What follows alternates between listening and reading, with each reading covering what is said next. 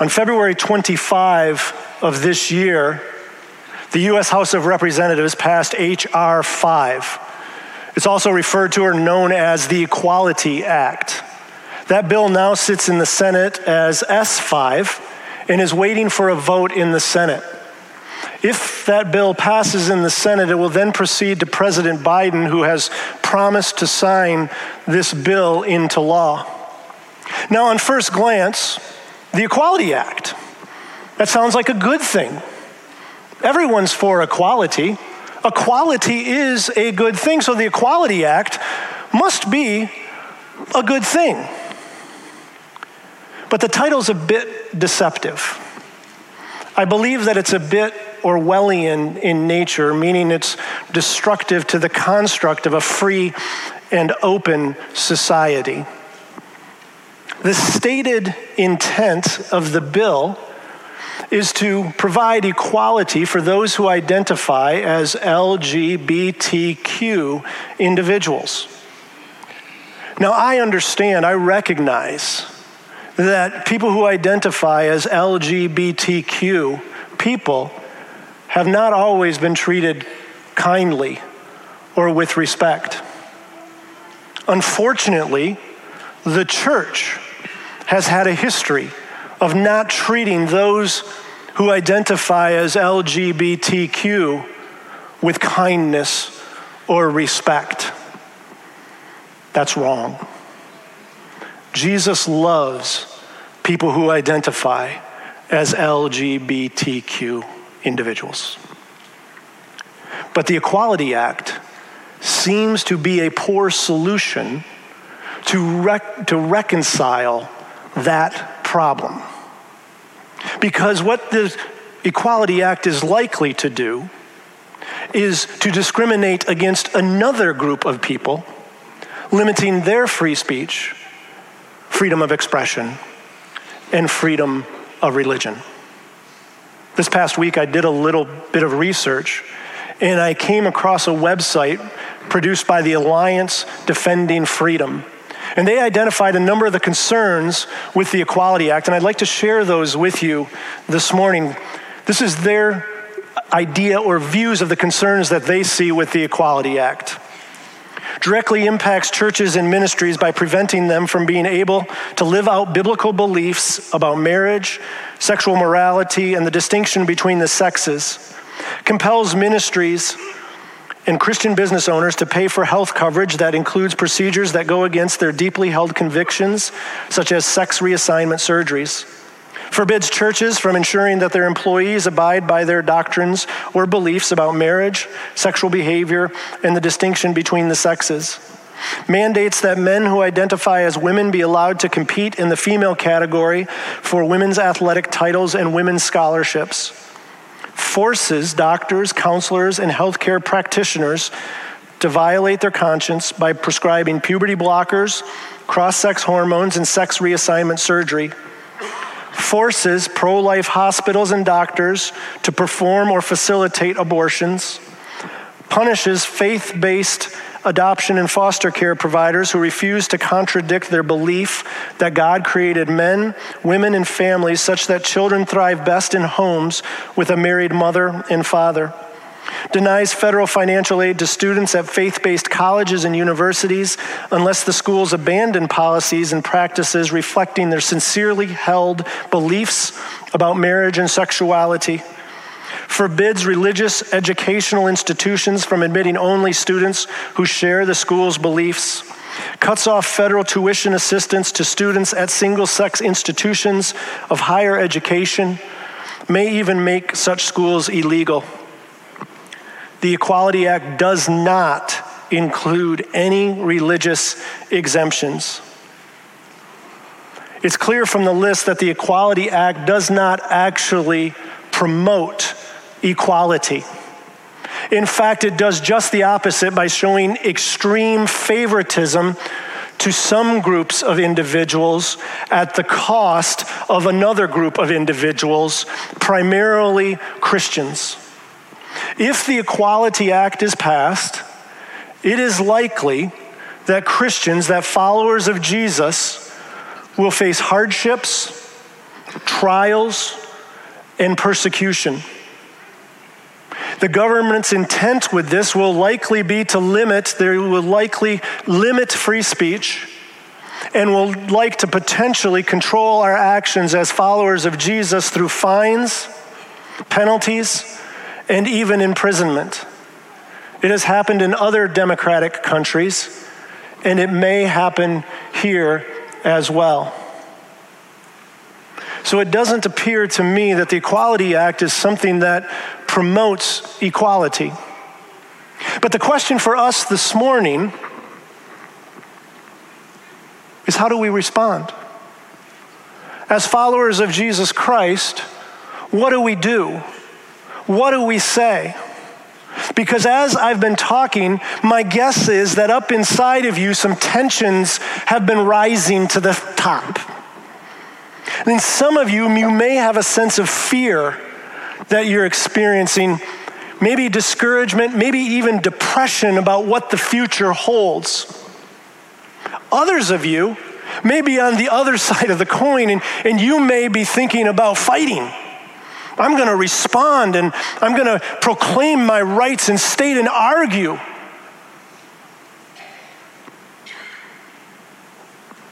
There's tensions that are rising up inside, but the question is so what then shall we do?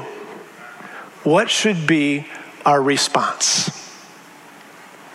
This morning, our text has some instruction and encouragement for us in regard to this potential adversity or any other adversity that we face in our lives.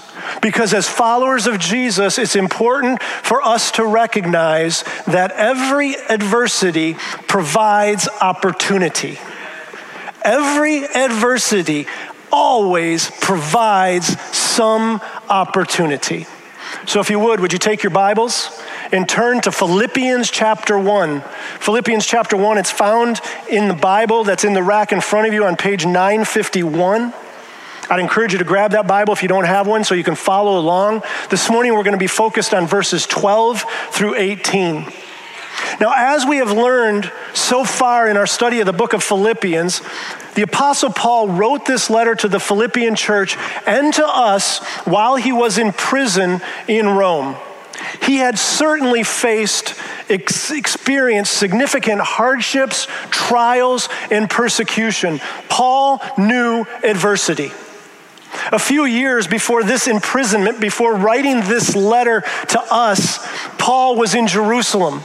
And while he was in Jerusalem, he was falsely accused of taking a Gentile into the temple, which was illegal. Well, Paul was yanked out of the temple. He was taken into the streets. He was beaten. He was beaten so badly that he almost died. The, the guards came in and arrested him, arrested him and took him to Caesarea, a city that's by the sea, and imprisoned him in Caesarea for two years. While he's there in imprisonment, Paul makes an appeal to Caesar as a Roman citizen to be tried before Caesar. Caesar grants that privilege, and Paul gets on a ship to go to Rome for a trial. While he's on that journey, the ship becomes shipwrecked. He gets bitten by a snake. He has to spend a winter on the island of Malta. After that winter, he's put back on the ship in chains, taken to Rome, placed in confinement in Rome 24 7, chained to a Praetorian guard, awaiting trial before a crazed dictator, his life in the balance.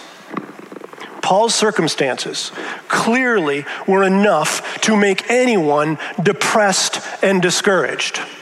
Not only depressed and discouraged, but fearful as well, fearful for the future. Yet Paul isn't depressed or discouraged Paul's not fearful either. In fact, he tells us over and over again, we've seen it so far in the book of Philippians, we're going to see it a lot more. Paul tells us over and over again about the joy that he experiences in Christ Jesus. This contentment, confidence, and hope that he has in Jesus. he tells us that he is full of joy. Can this be possible? All of those trials, the hardships, the suffering, the persecution, how can it be possible? Well, in our text this morning, we see three reasons, three ways that adversity provides opportunity. And the key to joy is recognizing that when we seize the opportunity, we will experience the joy that Jesus has for us. Three ways. First, adversity provides opportunity for the spread of the gospel. Adversity provides opportunity for the spread of the gospel. In spite of all the adversity he faced, Paul does not complain or ask himself if all that he is facing is fair. Instead, he focuses on Jesus and his purposes. And Paul challenges us, he challenges you, and he challenges me to do the same. He insists that adversity doesn't stop the gospel, that adversity doesn't even slow down the gospel, rather, it advances it. And the advance of the gospel is what provides Paul joy and purpose. Look at verses 12 and 13. Now, I want you to know, brothers and sisters, that what has happened to me has actually served to advance the gospel as a result, it has become clear throughout the whole palace guard and to everyone else that I am in chains for Christ. Here in these verses, the word advance is a military term that refers to the movement of an army into enemy territory. It has the idea of blazing a trail. Paul is saying right here that this imprisonment, his imprisonment, this particular adversity actually served to advance the gospel of Jesus. When you assumed that he'd be limited or that the gospel would be squelched, the exact opposite thing happens. The gospel advances. Now, think about this. Think about the context of what is happening here. I'd like you to see with me how God is working in this. Paul is in prison in Rome for being a Christian. And in the midst of the adversity, he constantly is chained to a member of the Praetorian Guard. This is important. The Praetorian Guard are Caesar's elite troop, it is elite palace guard. There are hundreds of them. These guys are like a West Point grad mixed with a Secret Service agent. They are the best of the best, this Praetorian Guard. They serve typically for between 12 and 16 years. After their service, it was likely that they would go on to bigger and better things, to become ambassadors, to become senators, to become influential in the business world and in industry. These men were guards. They were on track to become the influencers of their day. Do you see what God is doing? Think about this. If you wanted to influence the Roman Empire, this is a great way to start. Paul is chained to one of these Praetorian guards 24 7. Multiple guards, multiple guards per day for two years.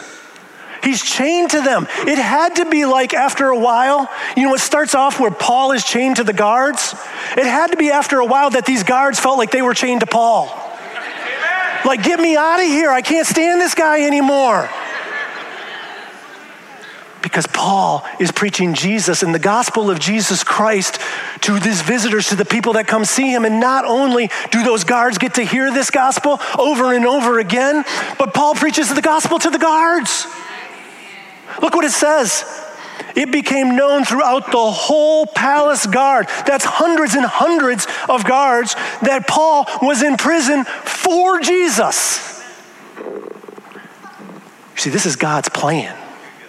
God ordained that Paul would be in prison, chained to a guard for 24 7, so that people who would not have the chance to hear the gospel got the opportunity to hear the gospel of Jesus Christ. It's God's plan.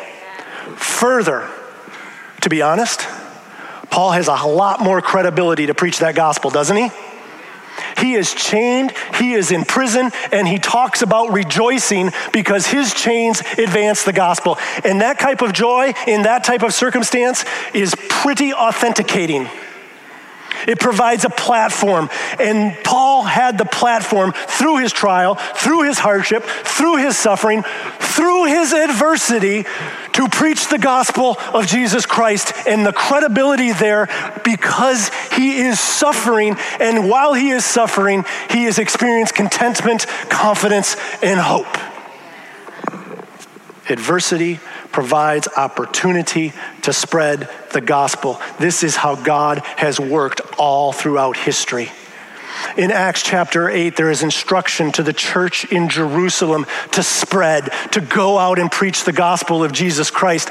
The church in Jerusalem kind of ignores that instruction for a period of time until a great persecution comes. And when that great persecution comes, they scatter throughout the known world, and the gospel is preached because of their adversity.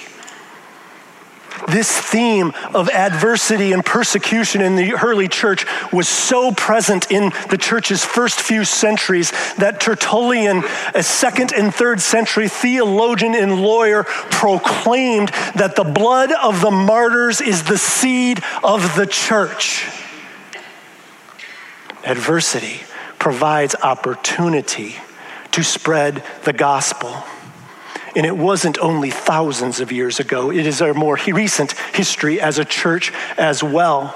There's a man by the name of Dr. Jun Dan Kim, a Korean man who, by all human standards, should not have lived past 30 years old. During World War II, Dr. Kim was used as a human shield by the Japanese army to slow the advance of the Chinese army a human shield to stop an advancing army. He escapes from that confinement and runs and flees to the mountains. Later in life, while living in his village in Korea, communist guerrillas attack his village and begin killing all of the members of his village. They kill his wife and his father. They beat Dr. Kim to, close to death and they leave him to die. Yet Dr. Kim recovers. And instead of becoming bitter, Dr. Kim receives Jesus Christ and commits to devotedly following Jesus in his life. And the result? Dr. Kim goes back to his village. He goes back to the communist leader who ordered the killing of the people of his village of his wife and of his father. And he says, Because of Jesus, I love you and I forgive you. The communist leader falls on his knees and receives Jesus Christ as Lord and Savior. Adversity provides opportunity to spread the gospel of Jesus Christ. And as a result, Dr. Kim became a pastor to pastors in South Korea. He founded Campus Crusade for Christ in South Korea mentoring, leading thousands, tens of thousands, maybe even hundreds of thousands of people to Jesus Christ, such that South Korea today is a nation that proclaims that over 25% of its population is Christian, and they send missionaries all over the world adversity provides the opportunity to spread the gospel. I don't know what's going to happen with the Equality Act. I don't know if it is going to bring adversity to you and me as followers of Jesus. It may, it may not, but I do know. I do know that right now many of you are facing adversity in your lives. Maybe you've lost your job. Maybe you've lost your job and you're not sure what the future holds. You're not sure how you're going to be able to provide for your family. You're not sure where the money is going to come from for your rent. You're not sure where the money is going to come from for food. Maybe your wife has suffered a brain injury and you're not sure what the future holds for her. You're not sure what the future holds for you. You're not sure what the future holds for your family. Maybe your parents are getting divorced and you're just angry and upset. Maybe somebody close to you has passed away, they've recently died. My friend, God's plan is to use your adversity to spread the gospel of Jesus Christ, which provides salvation. You see, in your adversity, you have a platform. In your hurt, in your pain, in your trial, in your difficulty, God has given you a platform to preach what is eternal, not what is temporal. You have this opportunity to share life with people the gospel of Jesus Christ. The credibility you have gives you a platform to spread the gospel. Don't waste the opportunity. Second, adversity provides the opportunity to encourage others. Adversity provides the opportunity to encourage others. When believers in Rome heard how Paul viewed as adversity as part of God's plan and how he shared the gospel, they were encouraged. Look at verse 14. Because of my chains, most of the brothers and sisters have become confident in the Lord and dare all the more to proclaim the gospel without fear. Courage is contagious. Courage is contagious. Paul is in prison. He is sharing the gospel with his visitors. He is sharing the gospel with his guards. And my friends, don't lose the fact that that takes a lot of guts and Paul proclaims the gospel, but it's a complete package. It's not only Paul proclaiming the gospel, Paul is proclaiming the gospel with joy, with contentment, with confidence, and with hope. Paul is proclaiming the gospel without complaining, without wondering why is him in prison and not somebody else. Paul is proclaiming the gospel without fear. And this complete package encourages the other Christians in Rome to speak the gospel as well. Adversity provides the opportunity to encourage others. And the same thing happens today. When I think about my brothers and sisters in Christ who are in Central Asia, who live in a country or countries where the gospel of Jesus Christ is illegal, and speaking of Jesus and his gospel will land you in prison when I think of them, when I think of brothers and sisters in Mozambique who daily do battle with witch doctors, when I think of brothers and sisters in India who are being martyred for the gospel of Jesus Christ, and by that they are being killed because they follow Jesus. When I think of these people, it encourages me to get off my tail and get to work. And it's not only across the seas, it's right here present in 2019, in the summer of 2019, before COVID. We had a group of high school students, along with a couple leaders, who decided that they were going to volunteer for adversity. They decided that they were going to go to the other side of the state and they were going to proclaim Jesus and his gospel in the city of Hamtramck, which is a pretty rough part of Detroit, and it is primarily Muslim. And these individuals, these high school students, went and knocked on doors to tell people about Jesus. They went in parks to tell people about Jesus. And as I said, they volunteered for adversity. When I hear of that type of courage, it encourages me it encourages me to proclaim the gospel of Jesus Christ. Do you see what happens? Do you see the opportunity that you have through your adversity? It's not only people across, in, across the sea in other countries. It's not only high school students two years ago. It's you and it's me in this place today. We have the opportunity to use our adversity to encourage others to share Jesus when you, listen to this, think about this. When you, maybe you're a student, maybe you're a student and you're in school and God's impressed upon your heart that you need to share Jesus with another student. Maybe you're in high school, maybe you're in college, maybe you're in middle school, and God's made it clear that you're supposed to talk uh, to your friend about Jesus. There are two great things that are going to happen to that. One, your friend is going to hear about Jesus. And number two, the thing we don't often think about is your other Christian friends who are in your class are going to see that you talk to your friend about Jesus. They are going to see your courage, and your courage is contagious and will cause them to choose to share Jesus with other friends. Maybe you're a teacher. Maybe you're a teacher in a public school and God's impressed upon you to share Jesus creatively with your students. You know what? Maybe you're a teacher in a Christian school, because depending on what Christian school you're a part of, sharing Jesus may be problematic. Amen. You guys think, thank you, Don, for getting that. Maybe you're a teacher, and God's impressed upon you to share Jesus creatively with one of your students. Two great things are going to happen.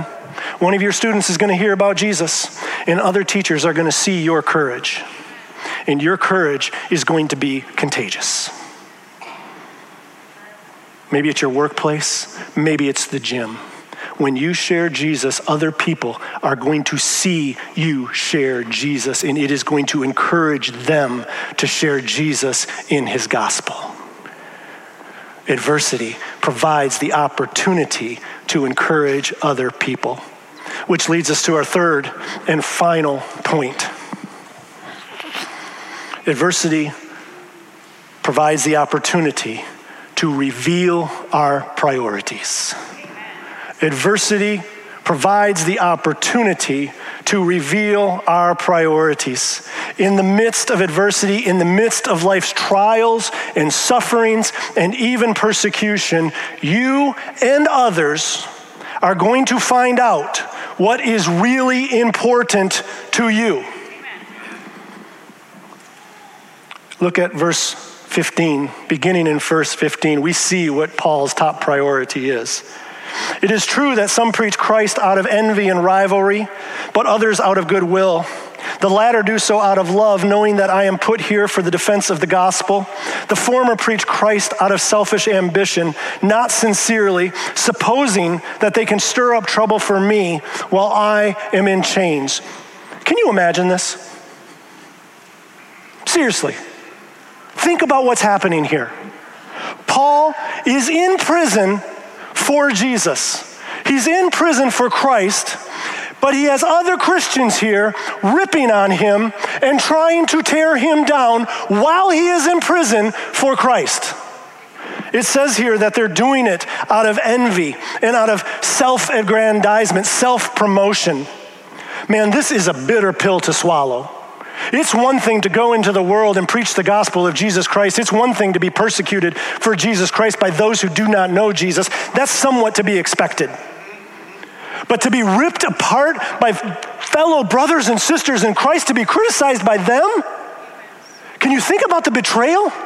Can you think about the hurt and the pain that Paul must have felt? Knowing that they're doing it out of envy, that they're doing it to promote themselves. And be clear, these are true believers. Paul does not say here that they are false teachers, he says that they are selfish teachers. They are preaching the gospel of Jesus Christ. That's a lot to bear. But Paul has this great response. It's this amazing response. But before we look at his response, let's just think a little bit about this concept of criticism. I want to be clear with you that that type of criticism still is present in the church today and still should be something that we as followers of Jesus do not engage in. And there's a few reasons why that I'd like to share with you. First, criticism is addictive. The more you criticize others, the more you will criticize others. It will cause you to ignore your own faults, and it breeds a spirit of self righteousness and intolerance. Now, I don't know about you, but I have enough problems and issues in my own life that make, means I don't need to worry about your issues or your problems in your life.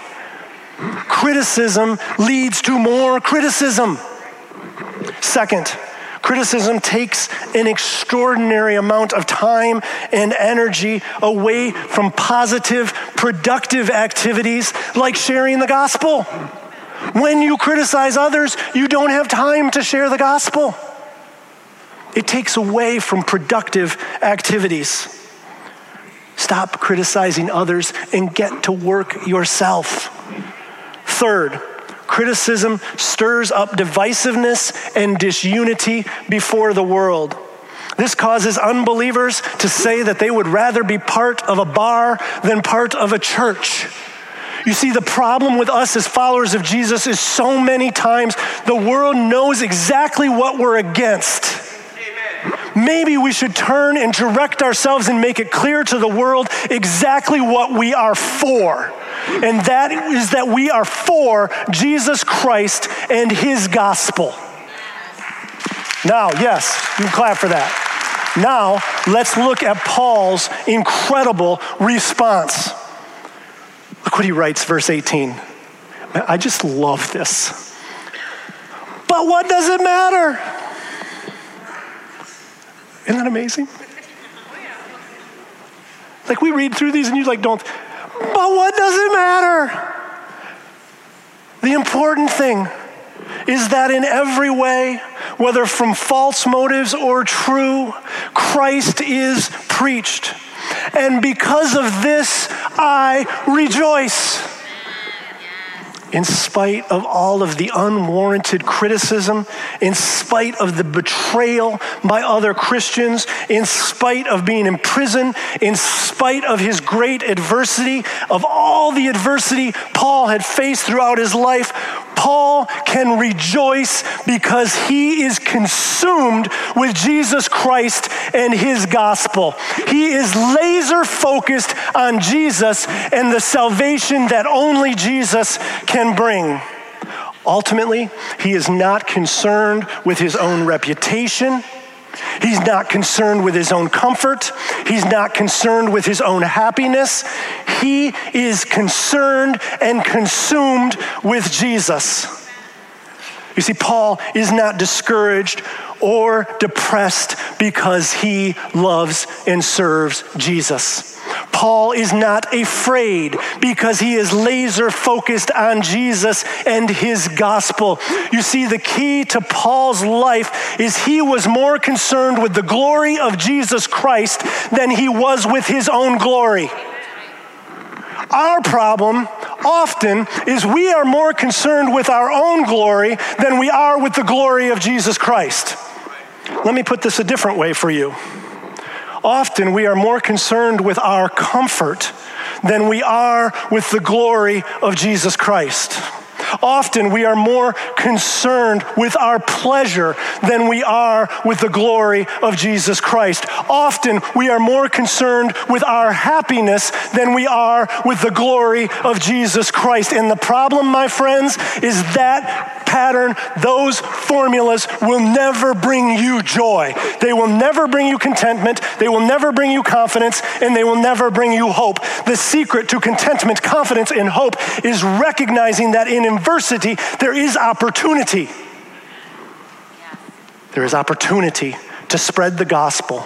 There is opportunity to encourage other Christians. There is opportunity to identify priorities for yourself and for the other people in this world that are watching you. And when you do, when you seize those opportunities, you will experience the joy that can only be found in Jesus Christ. There are many, many issues that cry for our attention.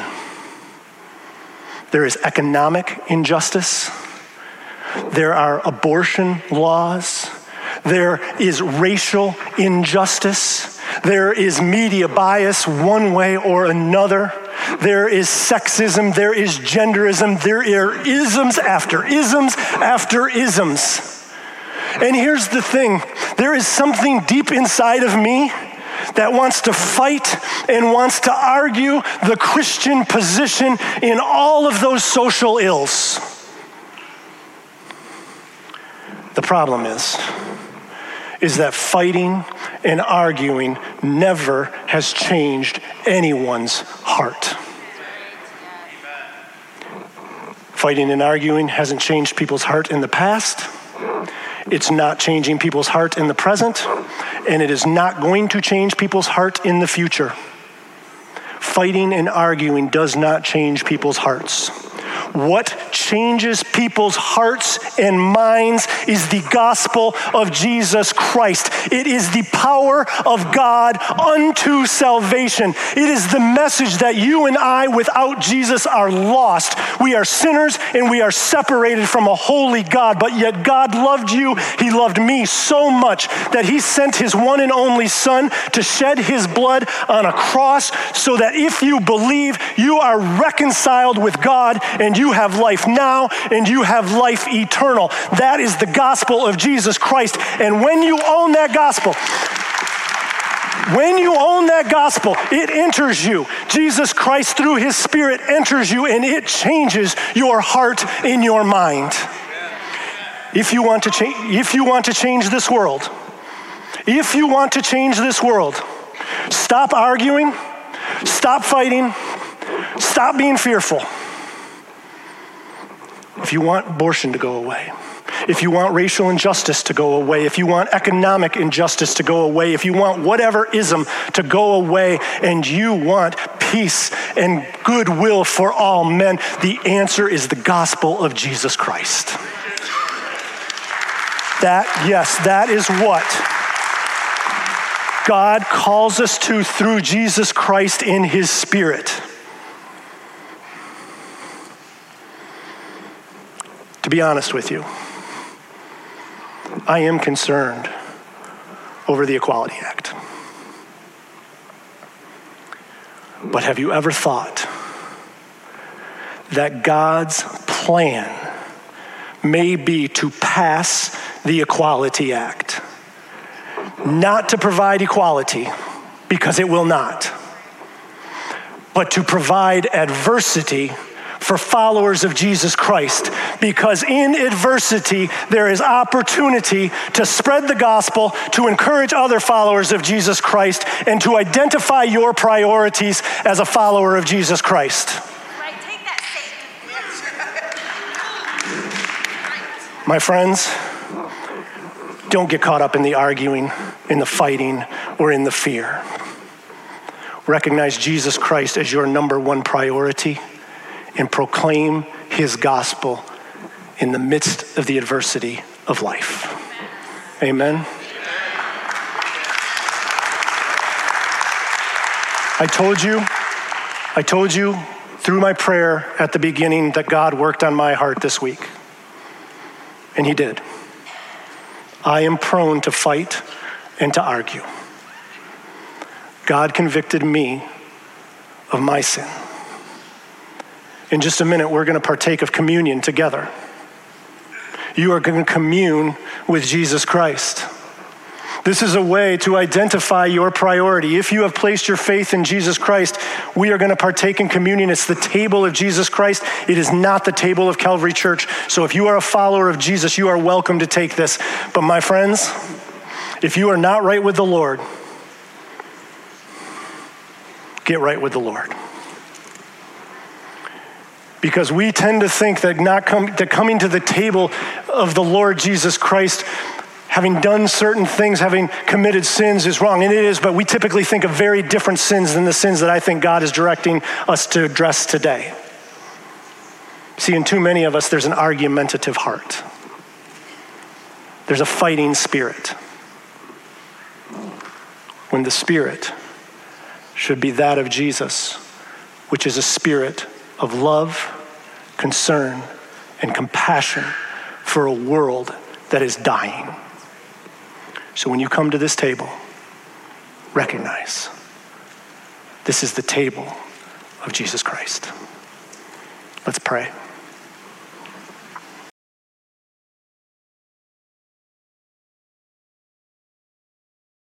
Thank you so much for joining us for this podcast from Calvary Church. We hope this message has brought the light and hope of God's presence into your life, refreshing your soul for the journey the Lord has you on. If you have a spiritual need or would like to connect further with the work God is doing through Calvary Church, seek us out online at calvarygr.org. On our website, you can also find an archive of previous messages from this series. Thanks for listening.